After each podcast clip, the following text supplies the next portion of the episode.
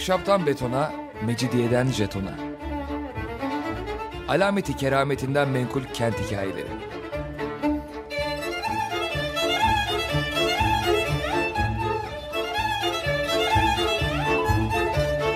Hazırlayan ve sunan Pınar Erkan.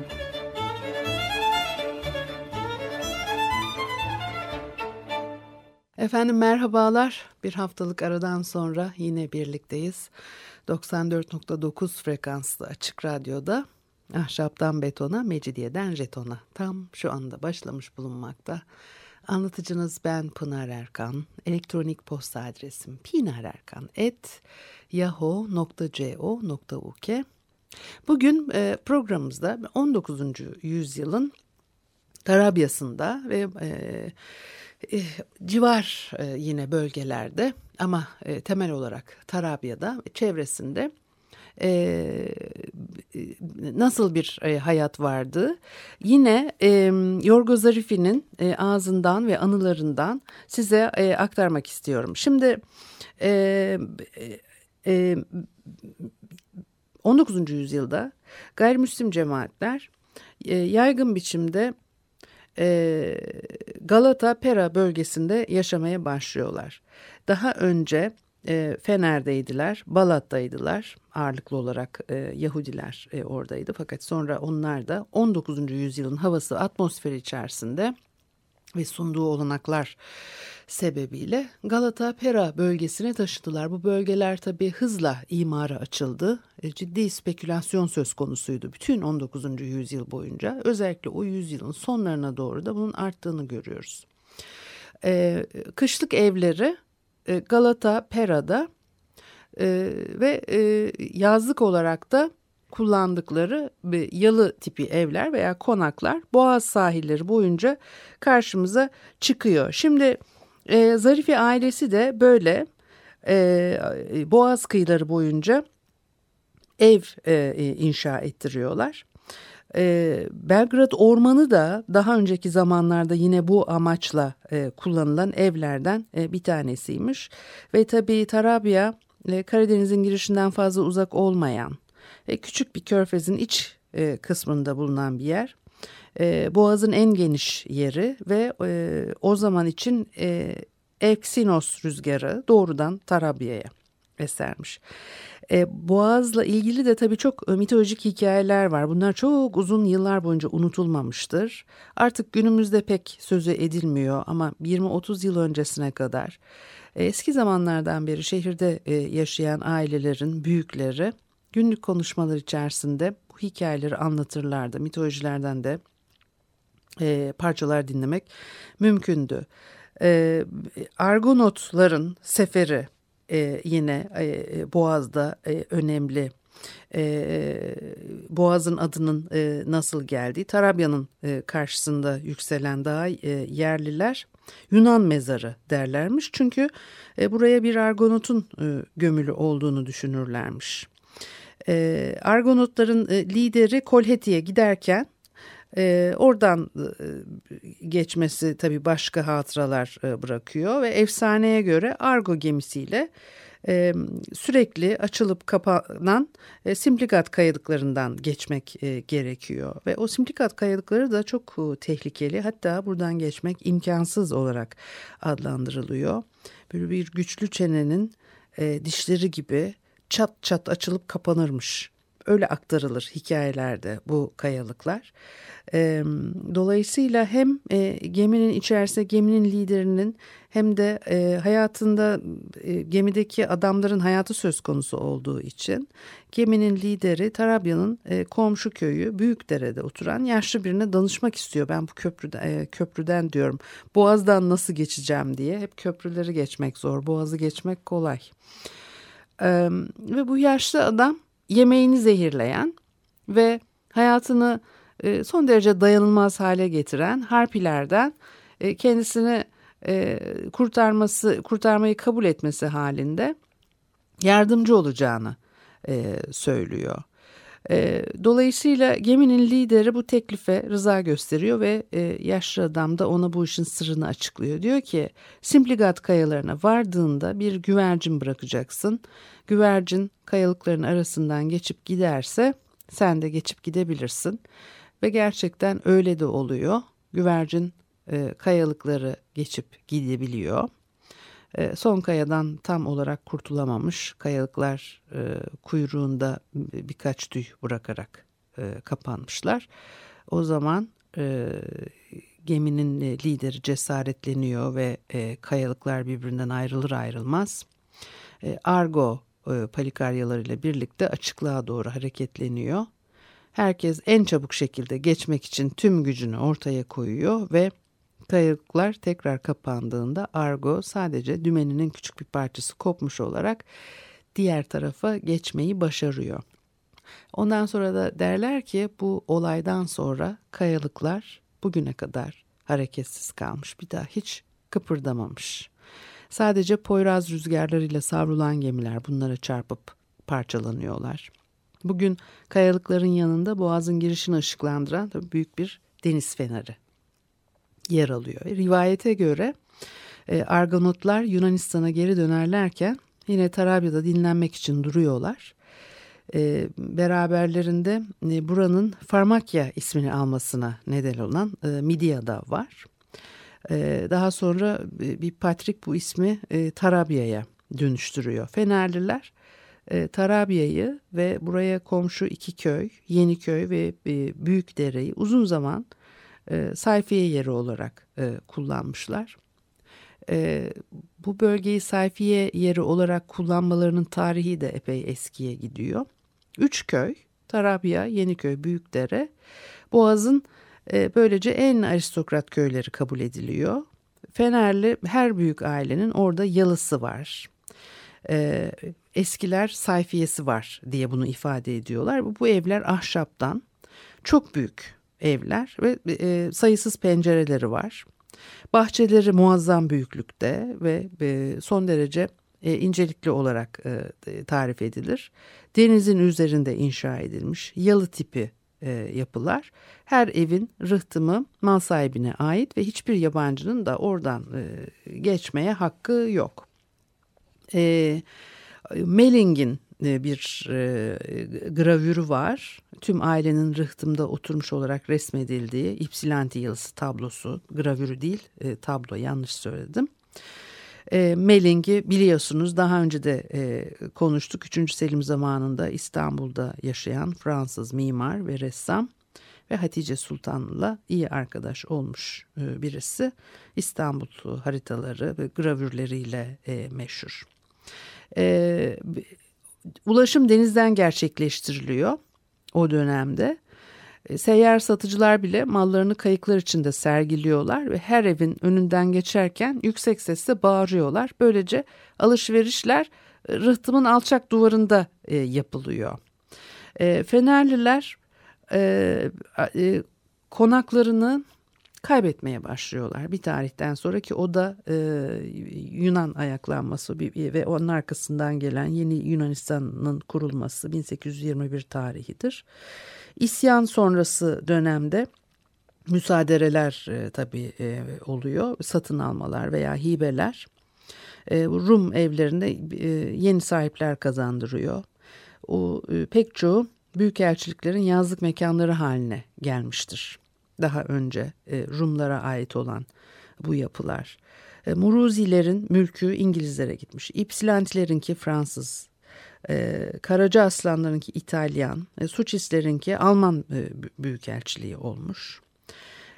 Sadece Skavavislerin mülkü torunlarının elinde kalmış ve Kalimaislerin mülkü bir Alman iş adamı tarafından satın alınmış. E, Bibikas, Rosetis'lerinki e, yine Alman Büyükelçiliğine eklenmiş. E, bu konak burunda inşa edildiği için Puntatu Bibika, e, Bibika'nın burnu e, olarak isimlendiriliyor. E, yani on, 20. yüzyılın başlarına kadar da o ismi e, korumuş. E, Tarabyalı kızların akşam gezisi genellikle burada e, sona eriyormuş. E, o bölgede Gikasların evi e, ayrıca otele e, dönüşmüş. E, Skanavisler dışında tüm bu sözünü ettiğimiz Fenerli aileler 1771'den başlayarak aşağı yukarı 1821'e kadar Eflak Boğdan e, beyleri e, idiler. E, beylik ailesi Mavro Yenidiler. E, onların mülkü e, çok kere el değiştirmiş sonra e, kaderine terk edilerek öylece kalmış.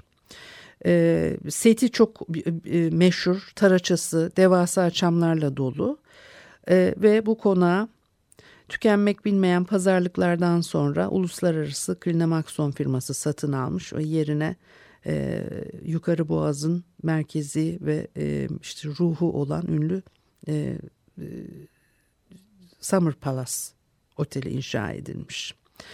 E, bir de bir hikayesi var. Mavruye Yeni çok zengin bir Ermeniyi e, iftira atarak sultana şikayet ediyor. E, Mavro Yeni e, bu şikayet ettikten sonra da e, kabul görüyor. Yani Türk hükümdarı tarafından e, ciddiye alınıyor. E, Ermeni tutuklanıyor. E, başı kesiliyor ve el konulan servetinde büyük bir kısmı Mavro Yeni'ye geçiyor. Fakat kendi sonu da pek farklı olmamış. Mavro Yeni'nin bir düşmanı onu bu sefer sultana ihbar etmiş ve sultan e, aynı muameleyle Mavro Yeni'yi de e, diyor ki e, Zarif'i zavallı Ermeni ile buluşmaya gönderdi. Peki bir ara verelim ondan sonra devam edelim.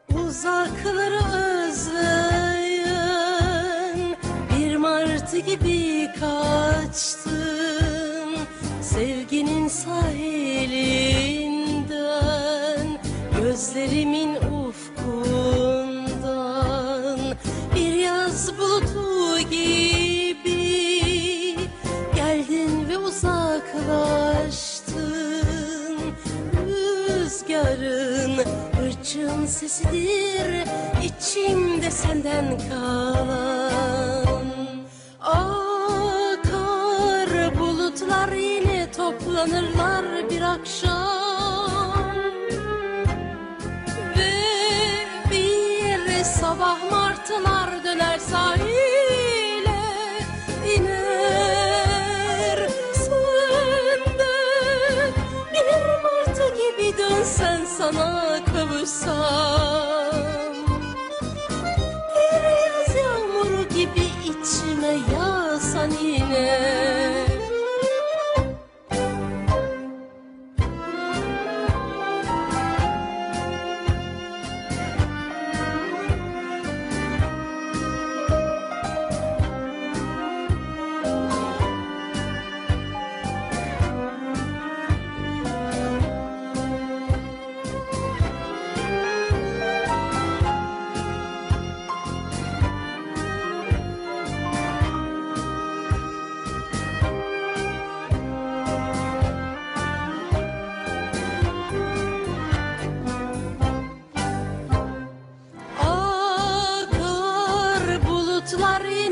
toplanırlar bir akşam. Ve bir sabah martılar döner sahile iner Söndü bir martı gibi dönsen sana kavuşsam. Bir yaz yağmuru gibi içime yağsan yine Efendim Açık Radyo'da ahşaptan betona, mecidiyeden jetona devam ediyor. Haliyle Pınar Erkan'ı e, dinlemektesiniz.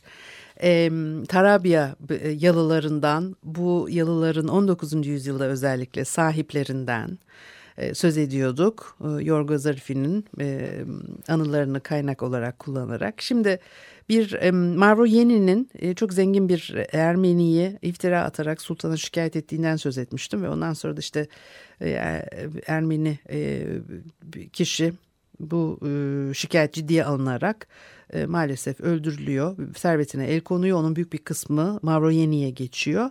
Fakat daha sonra e, aynı e, durum Mavroyeni'nin başına geliyor. Onu da birisi iftira atıyor ve sultan onu da e, Ermeni zengin ailenin e, sonuyla aynı e, buluş, aynı şekilde buluşturuyor. Şimdi e, Mavroyeni'nin e, dul eşi Tarabya'daki konakta yaşamaya devam ediyormuş. Fakat son derece rahatsız kadıncağız kabus dolu geceler geçiriyor.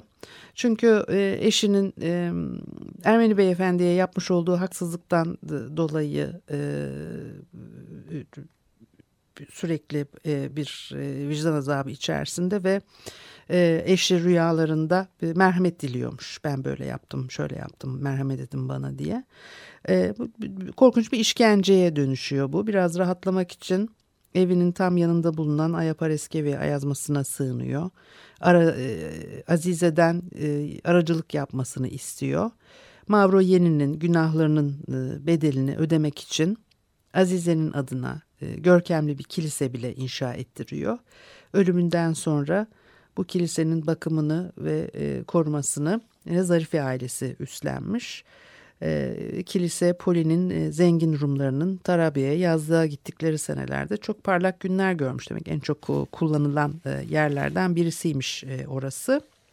Ama Tarabyalılar e, köyün merkezinde bulunan 17. yüzyılda e, başka hayırsever Fenerliler tarafından inşa edilmiş Aya Yorgo Kilisesi'ne gitmeyi tercih ediyorlar.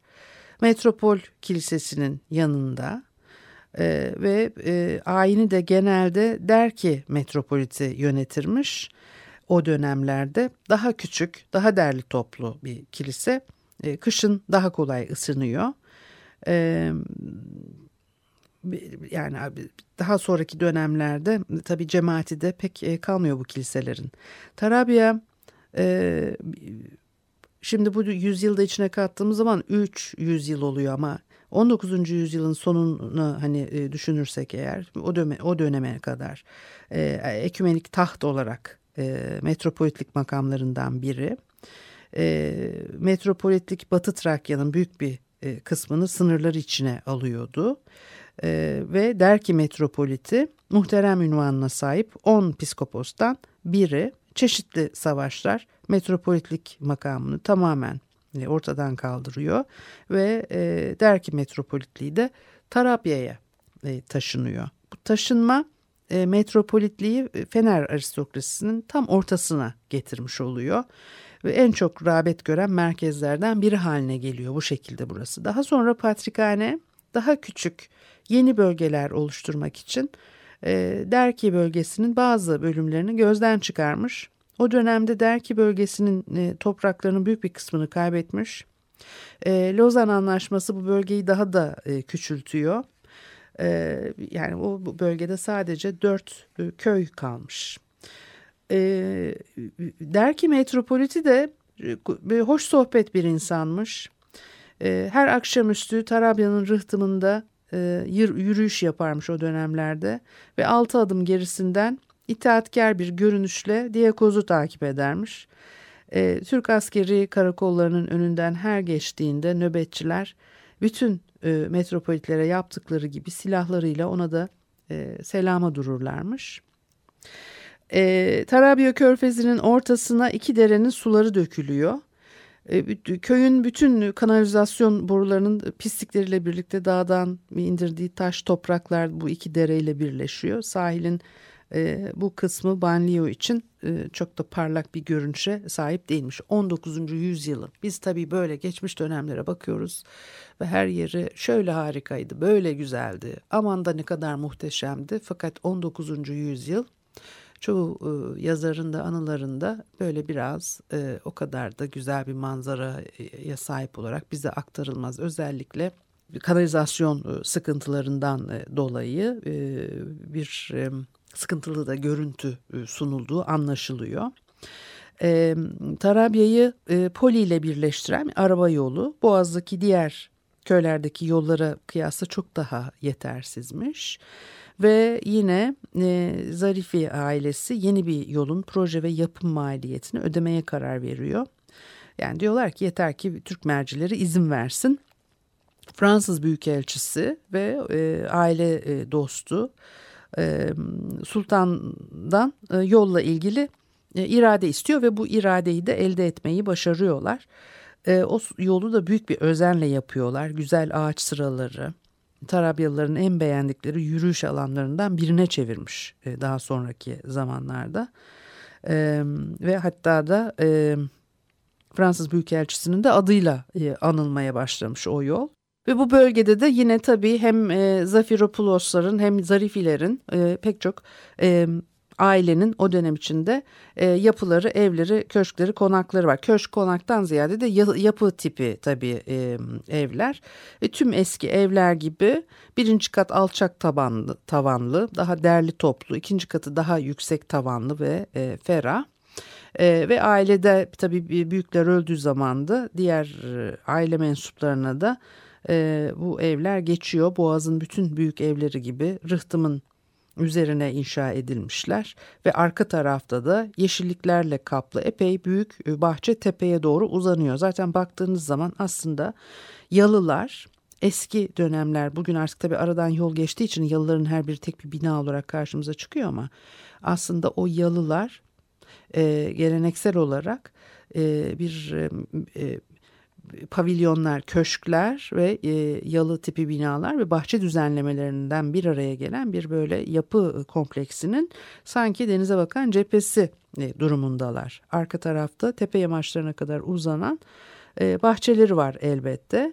Ve e, yazlık evlerin bahçeleri de düz değil. Tabii ki o yapı dokusu sebebiyle eğimli araziden dolayı amfiteyatr gibi.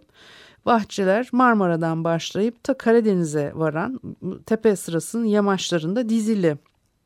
Ve tabii e, bu kadar dik alanda bahçeleri sağlamlaştırabilmek için de daha basamaklı olarak kazmışlar setler halinde ve e, taraçalar yapıyorlar. E, zaten o taraçalara da set deniyor. E, o bahçenin güzelliği, bahçenin genişliği setlerin kapladığı alanla doğru olantılı oluyor e, fıskiyeli havuzlar taraçaların güzelliğini e, tamamlıyor. E, İstanbullular suyu çok seviyor o dönemde. Evlerin içine bile şadırvanlar koymuşlar. Ha, pek çokları için su gerçek bir e, tutku, çok değerli bir şey ve israf edilmemesi gereken bir şey. Tabii bütün tarihi süreç içerisinde bakıyorsunuz İstanbul için özellikle suyun her zaman sorun olduğunu görüyorsunuz. O da çok enteresan. Hani 70 bin ila 100 bin e, arasında bir nüfusu var. Tarihi işte azalabiliyor, artabiliyor. Ve şimdi kaç milyon kişiye geldi İstanbul'un e, nüfusu. Fakat o su ıı, sorunu hiçbir zaman bitmiyor. Şimdi artık tabii su sorunu İstanbul'un sorunu olmaktan ziyade bütün dünyanın çok ciddi bir problemler silsilesi içerisindeyiz ayrı ama hani e, kentsel gelişim, yaşam biçimi, İstanbul'daki e, mimari, e, yaşam şekli bunlar hep suyla biçimlenmiş ve suyla ilişkili olarak karşımıza e, çıkıyor.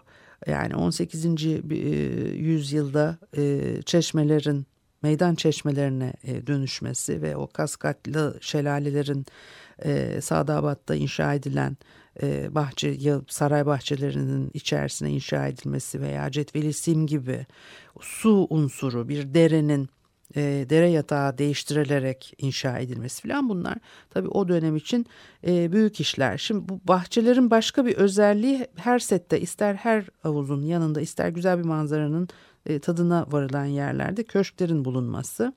Köşkler bazen uyku odası, mutfağı olan gerçek bir ev, bazen de güneş ve rüzgara karşı tabi basit bir sığınak olarak kullanılıyor ve bunlar Türk alışkanlığıydı diyor e, Zarife. Türklerin köşklere olan ilgisi aşırıydı. Sultanların sarayları bile tek bir binadan değil, küçüklü büyüklü sayısız köşkten oluşurdu. Türklerin Hristiyanlarda olduğu gibi yemek ve uyku için özel bir yerleri yoktu. Bu seçimi keyiflerine bırakırlardı. Bugün bu köşkte yemek yiyeceğiz ve şurada uyuyacağız e, derlerdi.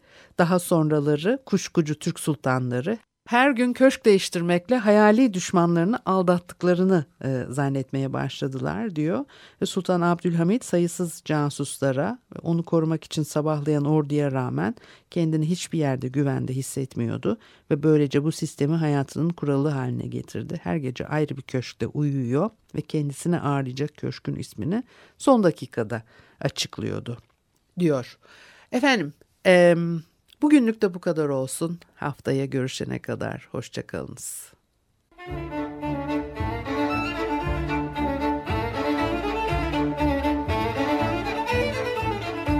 Ahşaptan betona, mecidiyeden jetona.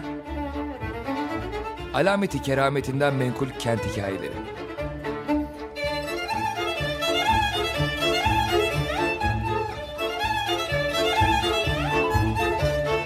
Hazırlayan ve sunan Pınar Erkan.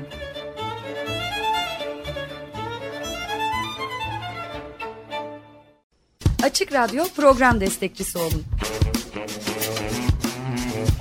Bir veya daha fazla programa destek olmak için 212 alan koduyla 343 41 41